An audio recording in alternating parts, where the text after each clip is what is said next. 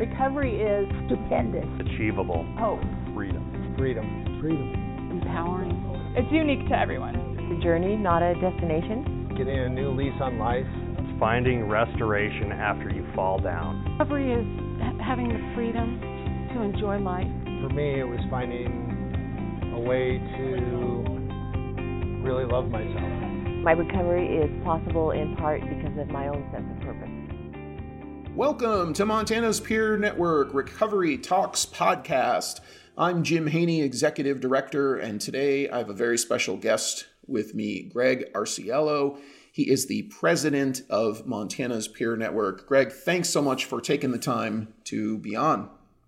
Thanks, Jim. Thanks for having me. I, just, is, uh, I think the topic that we're going to visit is, means a lot to me, and being a returning citizen as I am, Will, will be interesting to have a visit with you and, and discuss some topics on that today.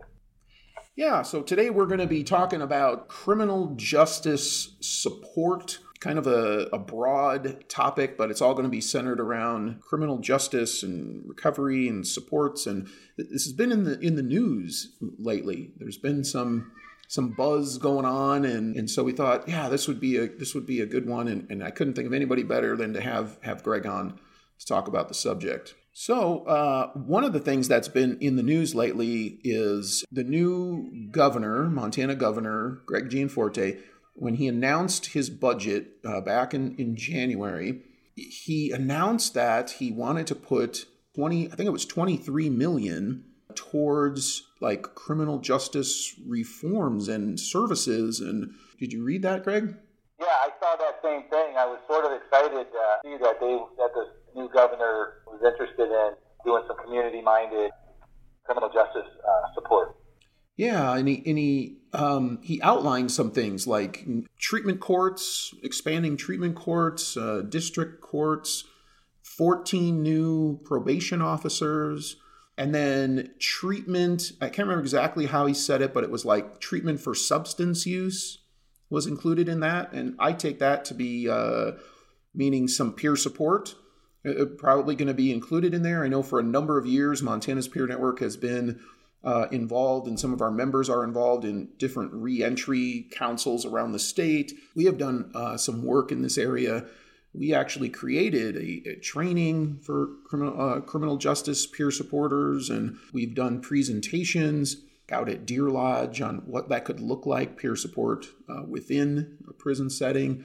And then, you know, we had for a couple of years, we had a contract in Gallatin County where we actually went, one of our peer supporters with a criminal justice background went into the detention center, took our Healthy Minds, Healthy Bodies workbook in and did uh, groups on different pods, you know, men, men and women uh, pods. So uh, we've been we've been here for a long time at this place sort of waiting. And so it was, I agree, it was really refreshing to see the governor announced that this was going to be one of the his priorities and something he was putting in the budget.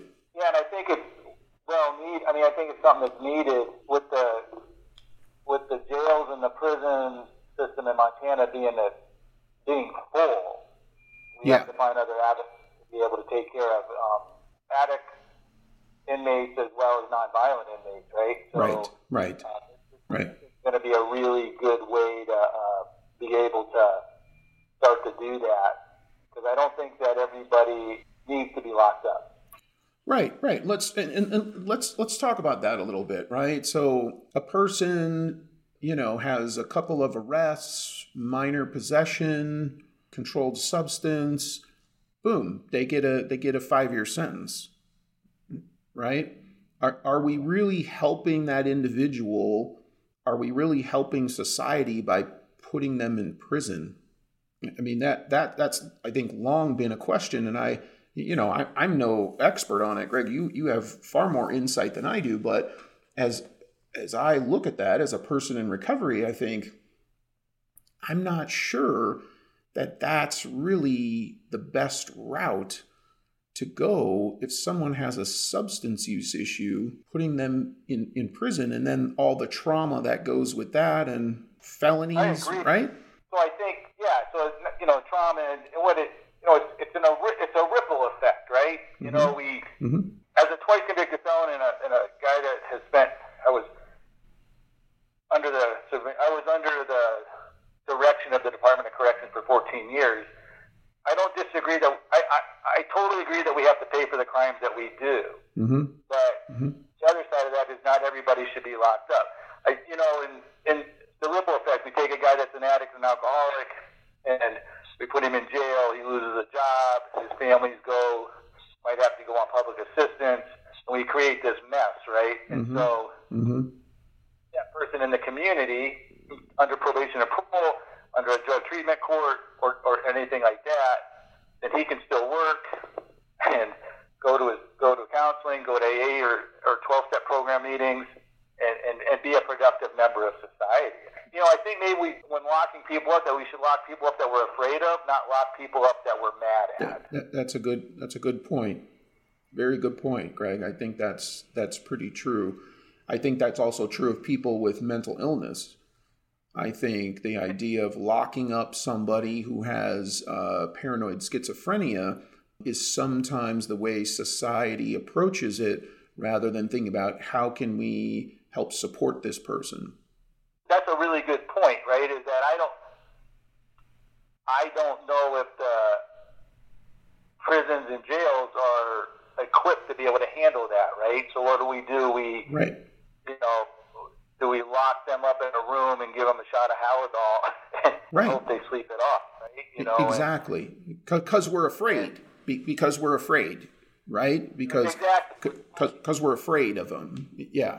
Yet a hundred years ago, right? We, you know, we, we took the people with mental illness and we put them in institutions and, yeah. and, and never, you know, pretty much that way they were away from society. And that's right. Today with medication that we have, with the, the support groups that we have for the, the people with mental illness, then, you know, we should be able to help them reacclimate back into society. Exactly.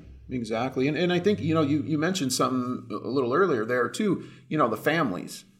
So somebody, somebody, you know, gets convicted, they're going to prison. What, what about the family? What about what about their experience? You know, that's traumatic in itself. You have children, you know, the loss of a parent. That goes into, you know, we know from things like uh, the A C Es, adverse childhood experiences. That's actually one of the questions. That's one of the A C Es that they ask. Growing up, did you have a, a, one of your parents that were incarcerated? But we don't address that in society. We just, we take this person away. And it's no, again, I'm going to bring up the mental health thing. I mean, it's no different. We, in this country, about one hundred years ago, we built state hospitals, state psychiatric hospitals all over this country. And we put them outside major cities. You go into Chicago, the, the state facility is in Elgin. Elgin's like twenty-five miles from Chicago. You think about Montana. Where's our state hospital? You know, it's not it's not in Butte. No. It's outside Butte because because we're afraid of these people. We built these buildings and, and we put a prison out there and, they, you know, right? Like, I, I think you hit it. I think you hit it right there. It's about fear. Fear and, and, and not being, and I think of some of it, maybe not totally educated on the whole. Yes. I don't, I don't, I don't want to say people that are not educated, because that's not, I mean, people, you know, judges are educated in what they do, right? Sure, people sure. That don't, not understanding the, the total realm of, of mental illness. Right. I mean, if it was all, if, if it was just about yelling at the person and telling him not to, or her to not do that again, you know, we would do that. Right. That, that does not work. Right, right. Yeah, I mean, I think that we've evolved now and we have begun to understand the long-term impacts of locking people up, whether it's in, you know, prison, uh, jail, a, a state, like a state hospital. I think we've learned that doesn't work. And we're starting to see this change seems to, to be starting to happen. What are some what are some things, you know, when you think about that, Greg, I mean, what are some things you, you think would be beneficial to communities, to individuals, to families? What kind of things would you like to see? What I like to see, I mean, I think that the, one of the most important things for people returning back from a, an incarceration is, you know, we have, you know, having having support, right? And, you know, housing would be, an you know, an important thing. mm-hmm. um, jobs, the ability to earn a living, right? And, you know, yeah. and right. a support group and have, you know, those kind of things. Like, you know, a lot of times what happens, you know, you get released. You know, a lot of times if you're released, you're still on probation and parole. So, you know, you have that to deal with. And then there's all mm-hmm. these fines and, mm-hmm. you know, supervision. How do we support those guys when they can't be, what, I'm not saying that we should that we should support them one hundred percent, but I also think that we just need to be able to find that balance of getting them on their feet, right. teaching them a job skill if they don't have a job skill in the in, in the system. Right. I mean, you know, I think you know, uh, you know, forty, fifty, sixty years ago, people that were incarcerated learned a trade, right. you know, and they were able to go back and. When they got out, they were able to, you know, hopefully get into that. So right, right, right. Yeah, yeah. I, I think you, you hit on a, a few things there for me, sort of came to mind. I mean, we, I think this is this is accurate. United States has more people incarcerated than any other country in the world, right? Isn't isn't that true? Yeah, that is true. Yeah, right. So so we're learning, hey, this doesn't really work. And we're not really teaching people life skills, you know, so that when they get out, but then when people do get out, we penalize them, even though they've already done their time, right? So we say, you committed a crime, we're going to give you a sentence, and this is how you're going to pay for that or repay that to society. So you, you serve your time, you get out, but then we say, well, you have a felony, so you can't live in government subsidized housing. Hey, you have a felony, so you can't work here. Hey, you have a felony, so it's this, this, this blocks your way, this blocks your way, that blocks your way. I mean, it's a nonsensical system. And again, this is coming from somebody I, I don't, I'm, I, I don't have a felony, I don't have a criminal justice background, but just from afar, I'm looking at this in terms of recovery through that sort of lens, and I'm like, you're blocking the person's route, even though they already served their time for whatever they did, you know, whatever rule they broke. That to me has never made a whole lot of sense. So I hear what you're saying when you talk about housing and a job. I mean, that should be front and center for people, right? I mean, yeah. It, I mean, speaking from experience, I mean, you know, with with two con- felony convictions, it was hard to find a job. You know, when you check that box mm-hmm. that says that you have been convicted of a felony. Mm-hmm. They they don't look any further than that. And a lot of, I mean, there are a lot of places that hire uh, convicted felons. Mm-hmm. But, you know, those jobs are not always the the jobs that uh, a guy can make money, you know, yeah. work and make a yeah. a, a living wage. Yeah, yeah, yeah, you know? yeah, yeah, yeah, yeah. I know, I know what exactly what you're talking about. There was a place, uh, I know, in uh, Bozeman that used to always hire people from the pre-release center. And great, that's great, but you you can you can't live in Bozeman working at a at a cafe. You, you know, oh. you're not going to earn enough money to pay rent to live in a place like Bozeman. It's it, it you're it's you're bound to fail. It, it can't it can't work. No, and that so that becomes the deal, right? And it I mean that becomes the issue is how do we? I mean it's hard enough. For people that don't have convict, don't have felony convictions, mm-hmm. to be able to, you know, right. get a, a, a good paying job and, and to be able to to be able to live. But right. you know, you add that to it. I mean, you know, there's, you know, Montana's one of the few states where, as a convicted felon, you're still eligible to vote. You know what I mean? Mm-hmm. Mm-hmm. So it, I, I was just thinking, you know. I just looked up something that says, you know, prison, parole, and probation operations generate an eighty-one billion dollars annual cost to U S taxpayers. Wow. Wow. So wow. if we could figure out to half that and get these guys reacclimated, because most of the guys come, here's the deal, ninety percent of the people that are incarcerated are going to be released back into the community. Right. Right. At some point. We have to know that they're coming back out. Right. And you're, and you know, the guy that committed a crime at twenty years old is not the same guy at forty years old. Right. Right. Now there's exceptions to that. So, but the majority of these guys or gals are going to come out out and decide. They're going to be our neighbors. They're going to mm-hmm. be mm-hmm. in the grocery store with you. No, you don't know who they are. Mm-hmm. And mm-hmm. so we have, you know, you know, we try to figure a way to help these guys and gals when they get out. Right. And then they have to, you know, they have to take the initiative, right? They have to be able to work hard to be able to do that. Right, right. Personal responsibility definitely plays a role. Yeah. You know, it, it may be getting that job at the diner and working six months mm-hmm. and then becoming a waiter or, a, you know, a head cook or, or, or you have six months of work history. Now you can go to the next place and do that. Mm-hmm. And, you know, and that's the other side, I think, of, of returning citizens is to say you can't have everything now. Well, that's that's a big that's a big part of it, right? Is uh, peer support, which was kind of the next I was going to ask you about. You know, peer support and the role the role of, of of peer support in the criminal justice system. Is it appropriate for somebody who, you know, just just gets out of, of Deer Lodge or the women's prison, you know, within the first few months, sh- should they should they go and become a peer supporter? If you're asking me that, I would say no. Yeah, see, that that's my reaction too, Greg. That's that's exactly my reaction. It, my my reaction, right, is because I, I think peer support is about your experience in recovery. So give it some time, so you have the life experience to share with somebody. If I if I just if I just if I just got out of the state hospital, I don't really have enough experience out to really help someone else. What I can help them with is the inside, but I can't really help them with the outside.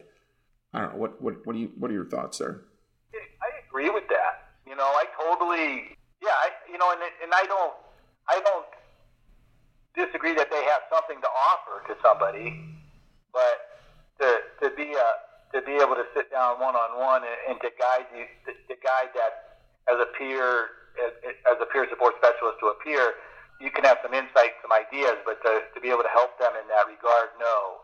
It's, you know, it's a learned experience. And, yeah. you know, it's like, it's like being in a twelve-step program. We all have stories, right? Of what, but that's not helpful to a person. I don't feel that it's all that helpful to tell war stories to help the next person. You know, it's nice to say, right. yes, I did that. This is how I don't do that anymore. Right. And, you know, that find that, you know, anything, anything worthwhile takes hard work and time. Yes, it does. Yes, it does. Right? It does. And, you, in, in hiking, we say, uh, when you're in the, when you're hiking and you're going up a peak or you're going up a ridge, you know, you got to work for the good ones. Because you, you know when you get to the top of that mountain or the top of that ridge, the views are going to be spectacular. But there's no elevator to the top of that ten thousand foot peak. There's no escalator. You have to walk one foot in front of the other, and it's going to suck. it's it, it's going to be hard. You're, you're going to be tired, right? So, yeah, yeah. I mean, you gotta you got to have the time. You got to have the experience to really, truly help people, you know, and and... And and when I say, no, I don't think it's appropriate, I'm only saying that based on the time frame being so short. The Board of Behavioral Health set a time frame of two years. Now, I, I have no idea whether what two years is all about. And, you know, like some people obviously be ready before that. Some people will be ready after that. But that is the rule, two years, and that it's I just don't think someone is actually ready to do the work. And, and I think that when people want to do the work, say they only have a few months, you know, they've gotten out of gotten out of incarceration. I think I feel like it's more because they don't want to focus on themselves and they want to focus on someone else. That I, you know, I, I'll have to. I, I somewhat agree with that. You know, it's it's a lot easier for me to focus on someone else. Yeah. Yeah. you know? Yeah. It's, right, and so. You know, because when you're returning, you know, you're reacclimating to everything, right? Mm-hmm. You know what I mean? Mm-hmm. I mean, if we take a guy that has been locked up for the last twenty years, right, and comes mm-hmm. out tomorrow, mm-hmm. I mean, that world has changed so much in the twenty years, mm-hmm. right? Mm-hmm. Mm-hmm. You know, or the, even, the, you know, for one year. So, you know, we have to work. With, I can only be helpful if I take care of me first.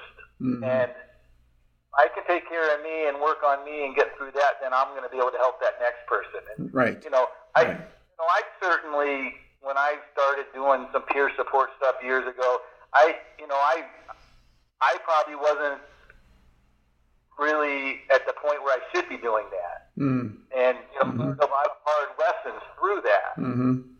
Is two years the magic number? I don't know. It's like, you know, a twelve-step program, they always say no major changes in one year. Right, right. right. Well, right.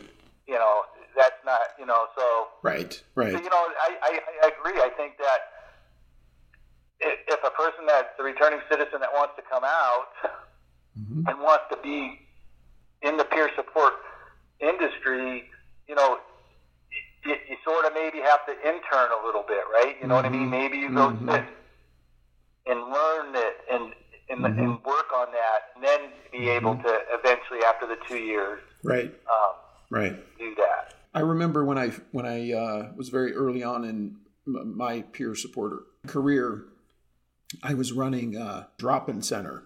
I had a guy come in, big guy, you know, I don't know, six foot three or four, you know, three hundred pounds, comes in and you sit down in the office and. He says, uh, I was referred over to your, your program. He says, but I, I got to tell you something. I said, okay, what's that? And he said, well, I uh, I just got out of Deer Lodge. I've been in there twenty years. He's like, I murdered somebody.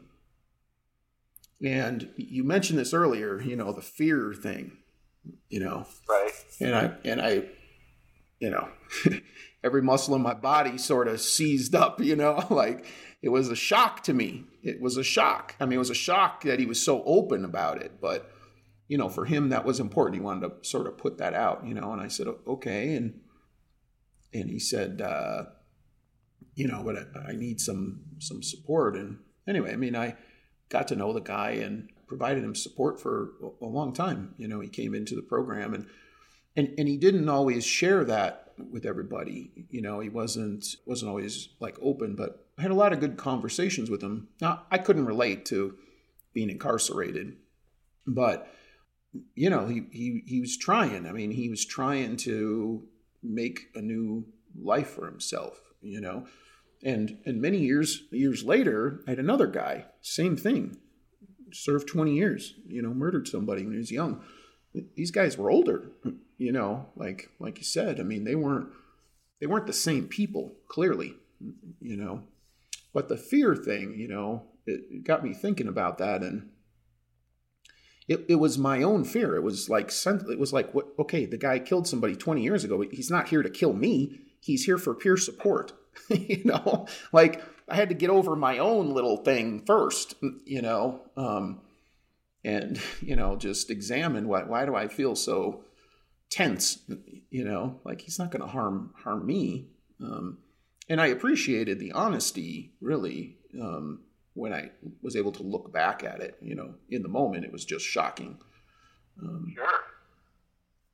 But, you know, like the person did their time. They served their debt to society, however you, you know, right? Like. That's what we say. And now they're going to go make a life. And how do we support people? And, and if we're just f- afraid of people, right? If we operate from this place of fear, well, you can't live here, you can't work here, you can't do these things, then how do we really help people reacclimate into society? That, that's exactly. what, right? Like, that's how I think of it. Like, well, then that's never going to happen. Then you're You're you're you're sort of pushing people back into that criminal activity, and and, and that's I you know and I, I think I mean I don't have any data on that, but I I'll bet when you look at some of the recidivism, it was because because of that. You know what I mean? And sure.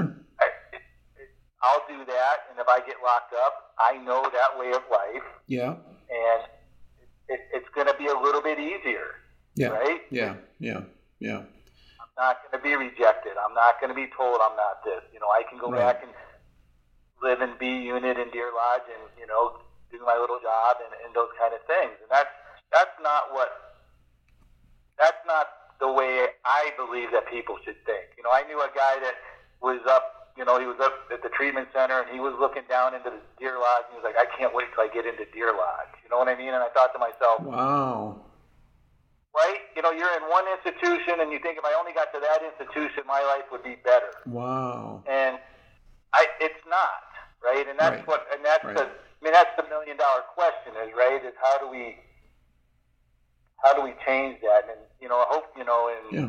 Hopefully with the new budget that the governor's put out, that there'll be some money that we could help to start changing that way of thinking a little bit. Exactly, exactly. And so I was thinking too, and I think I talked to you a little bit about this before, is, you know, some, I've worked with, I've mentored a lot of guys that have come out, and, you know, the, the only touch to the real world they have is through television, okay? You know what mm-hmm. I mean? And mm-hmm. so, mm-hmm. so their ideas are a little bit different, but you know, I, I think I threw this idea out when I was talking to you a week ago or so about, you know, maybe we start, you know, maybe we pay these guys when they're their jobs in prison, and then they pay the rent, you know, they pay some money back into mm-hmm. to the prison for their for their time there, and then whatever little bit's left over they can bank, and when they get out they have a little bit of a bank account. I mean, I don't know mm-hmm. how that would all work, mm-hmm. but it's just, mm-hmm. yeah, uh, how do we support?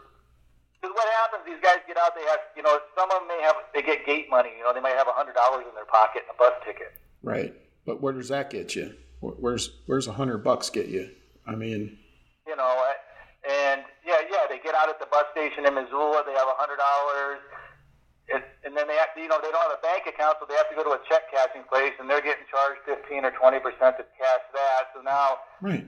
you're not, you know, now your one hundred's only eighty dollars, right? Right, and, right. They charge you for the bus ticket, so now that was, you know, there's forty more dollars off. So, right. I mean, you know, in all honesty, we put a guy out on the street with forty bucks and nowhere to go. I mean, right. if somebody right. gave me forty dollars and told me to go stand down in Missoula and go find a place to live and get a job and right. go check in with probation, I, I, I don't think I could do it. Well, you you can. I mean, the odds are stacked against you for sure, right? I mean, they're they're totally stacked against you. That's not even realistic. I mean, we have to get honest about it. And I, you know, you mentioned like housing. I mean, what if we had, you know, housing set up for people, and we had, you know, peer peer supporters, you know, people with a criminal justice background like yourself, who who worked worked with probation and parole to provide support as a person who went through that same system, to say, well, these are the things that I did, but you got to have other things. You got to have the jobs, got to be there, the the housing, and, you know, one hundred bucks. What's one hundred bucks going to get you? I mean, it's not really that, that's that's not. It needs to be a thousand bucks in a bank account. Like, exactly. Right? Like a hundred bucks is like, that's, that's, you might as well make it zero. I mean, it's so. Well, you were talking about that earlier, you know, like, uh, you know, wages and stuff like that. You know, some of these guys that come out with, you know, certain crimes, they go to rent a place, you know, that place is four hundred dollars a month. They, you know, the guy that's going to rent to them and finds out their crime, all of a sudden that place is eight hundred dollars a month. Right, right, right. People taking advantage of them. Exactly. So what if there was housing and a bank account was set up? Yeah. Because you have nowhere else to take go. Exactly. I mean, I, I met the guy that came out, he didn't know how to turn on a washing machine. Right, right, right. And he didn't know how to grocery shop. Mm-hmm. Mm-hmm. You know, I mean, yeah. where does that fall? I mean, does that fall on the, the, the prisons to teach them how to turn on a washing machine, or to the Department of Corrections? I don't know, but maybe. And I think there's some life classes that they take, you know, when they're inside. Right. But right. You know, you stick them out with that hundred dollar. You know, here's what they do: they go get a bottle and a bag of dope, and yeah. figure, I'll have one night of whatever I'm going to go do. Right. And I'll deal with the consequence tomorrow. Exactly. Exactly. Yeah. Yeah. I mean, uh, how different might it be if you tried, you know, and, and gosh, I mean, you could even do a, you could even run a, you could even run a, a pilot project. You know, you could pick, you could pick one, one state or one, one prison, and you could say, okay, we're going to set up every single person who gets discharged here for a year, and we're going to give them a thousand bucks in a bank account, you know, and with a, with a card, with a A T M card, and we're going to give them a place to live, and we're going to give them a job, and and then see over the course of ten years, like what what what's the recidivism rate? Does it drop? I gotta think. Sure. I gotta think it would. I mean, I gotta think that it would drop dramatically if you're helping. I, I, because the critics on the other side of that are going to say, "Well, why should we pay for that?" Right? I mean, that's the other side, right? Yeah. Well, I'll play the advocate a little bit. Hey, why should I pay for that guy to come out? Well, it's costing, I don't know, fifty thousand dollars a year to house that inmate. Yeah. Yeah. Okay, if I'm giving him a thousand dollars. And he has a job. Yeah. So we figure out the recidivism rate. We've just saved probably forty-five thousand dollars. Right. right, right.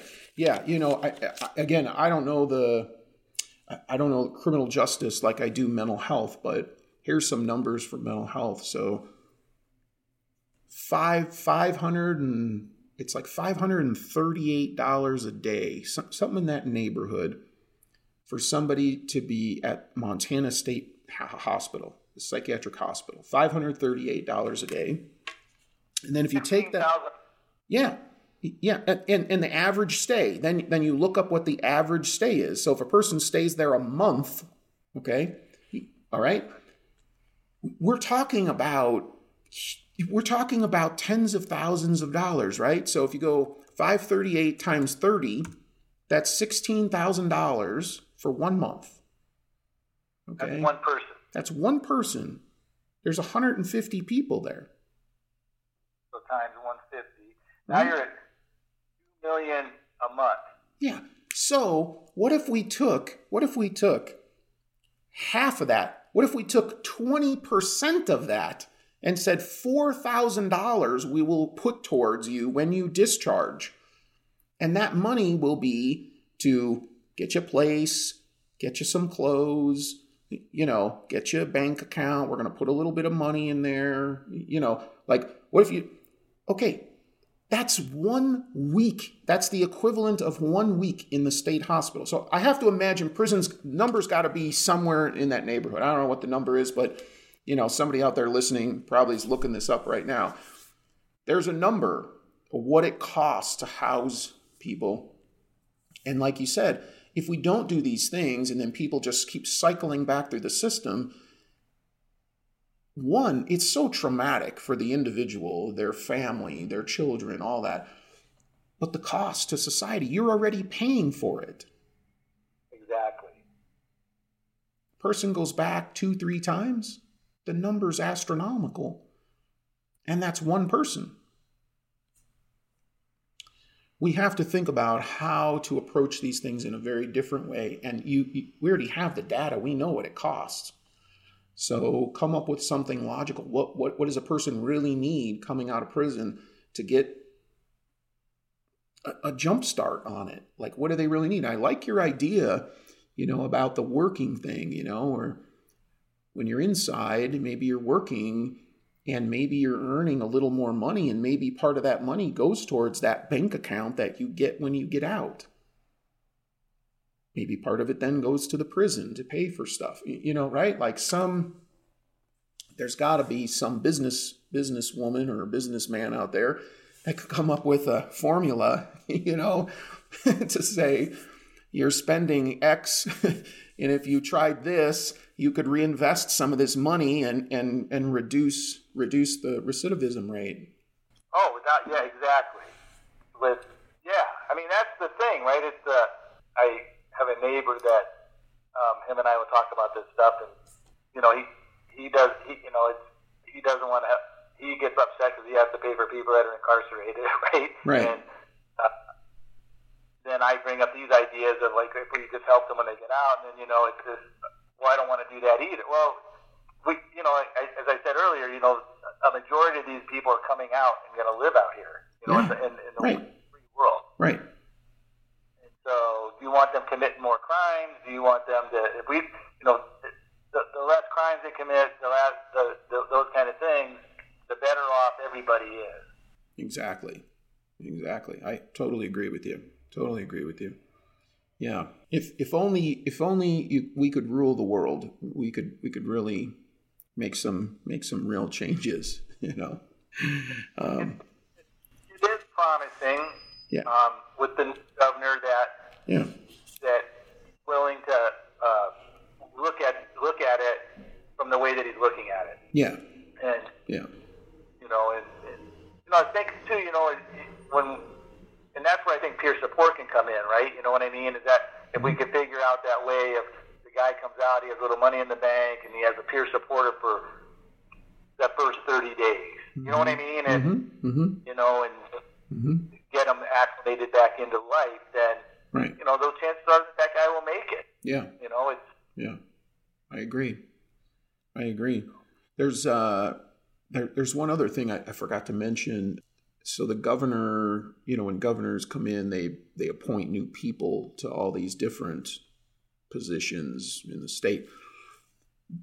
Governor uh, Gianforte appointed um, a new head of the Department of Corrections, which is actually somebody who I know. It's um, Sheriff Brian Gutkin from Gallatin County. And uh, he is a really, he's a really good guy. Brian Gutkin is a really good guy. He was the sheriff when we ran our our uh, peer support program where we worked with the sheriff's office.